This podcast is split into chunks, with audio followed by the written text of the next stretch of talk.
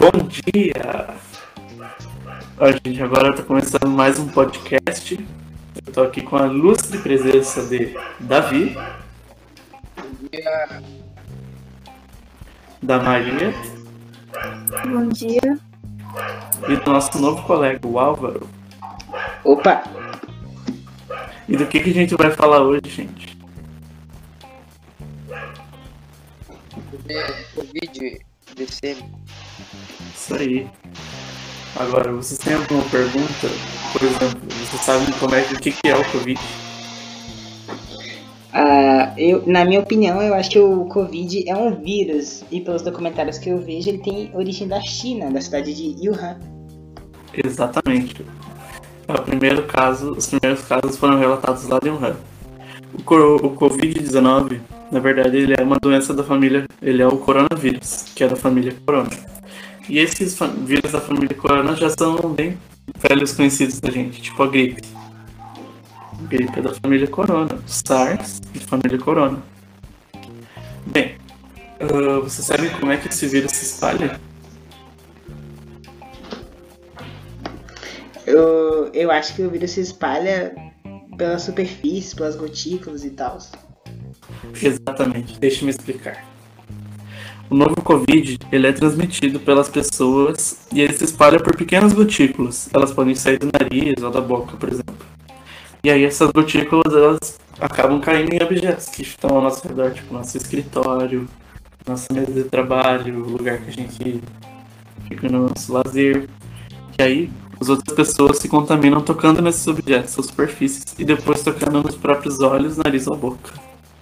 Porque como vocês sabem, quando a gente encosta na nossa boca, nariz ou olhos, algo de fora está sendo passado por dentro, né? Uma, um corpo estranho está entrando no nosso organismo.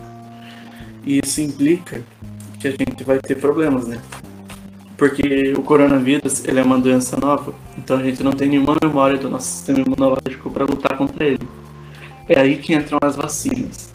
A gente tem quatro tipos de vacinas atualmente a de Oxford, a da Rússia, que é a Sputnik, a da Pfizer, que é a AstraZeneca, e agora diz que está vindo até uma da Johnson Johnson. Bem, como é que elas funcionam? Temos dois tipos de vacina. A gente tem a vacina que ela usa o DNA ah, do coronavírus numa versão bem mais fraca, que é envolvido por uma volta de gordura. E aí ele acaba ativando a nossa a nossa memória imunológica. A outra versão que a gente tem é o próprio coronavírus, só que morto. Ele tá numa, é o vírus já morto, ah, que ele é atacado no laboratório até ele morrer. E aí ele é botado para dentro do nosso corpo para que nossas para que o nosso sistema imunológico ele já se acostume com o vírus e aí nossa resposta vai ser bem mais eficaz. Mas agora, saindo um pouco da parte técnica, deixa eu perguntar pra vocês, como é que tá sendo essa vida na quarentena? Me contem. Bem complicado, não tá podendo sair, não pode viajar, não pode ver mais os amigos, tá sendo bem chato. É verdade. Maria, o que, que você tá achando dessa pandemia, dessa quarentena?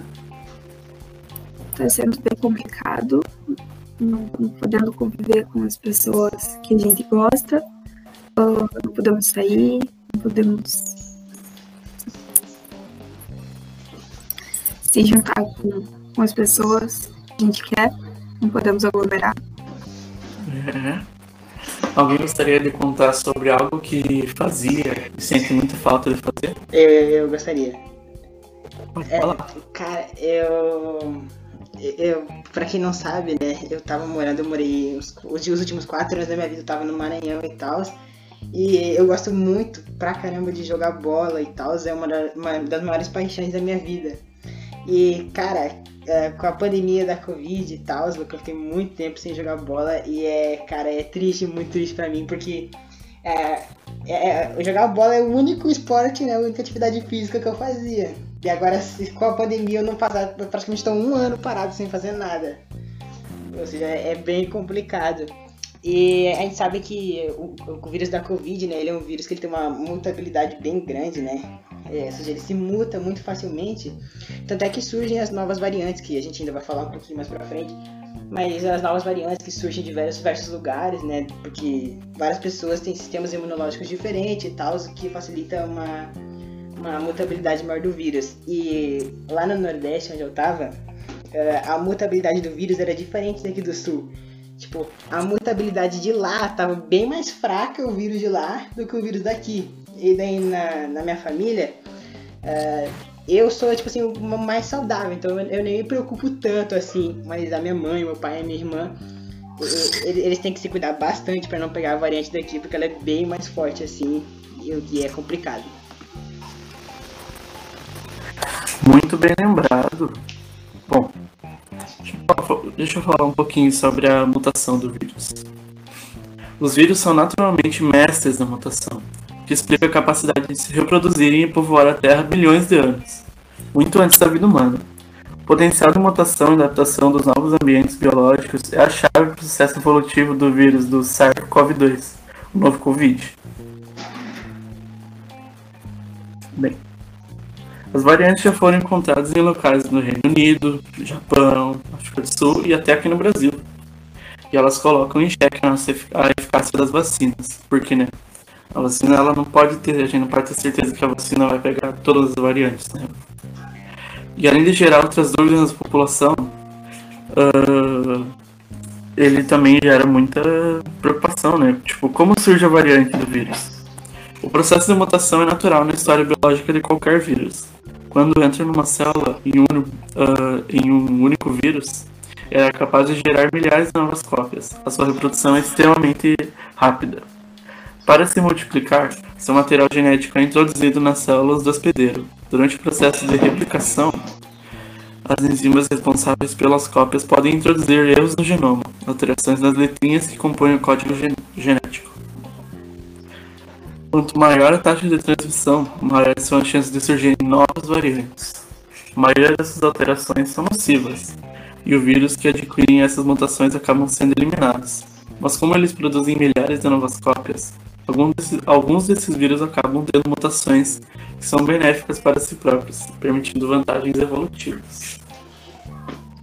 Uh, eu gostaria de acrescentar aqui que os vírus, diferentemente das bactérias, eles têm uma mutabilidade assim, gigantesca.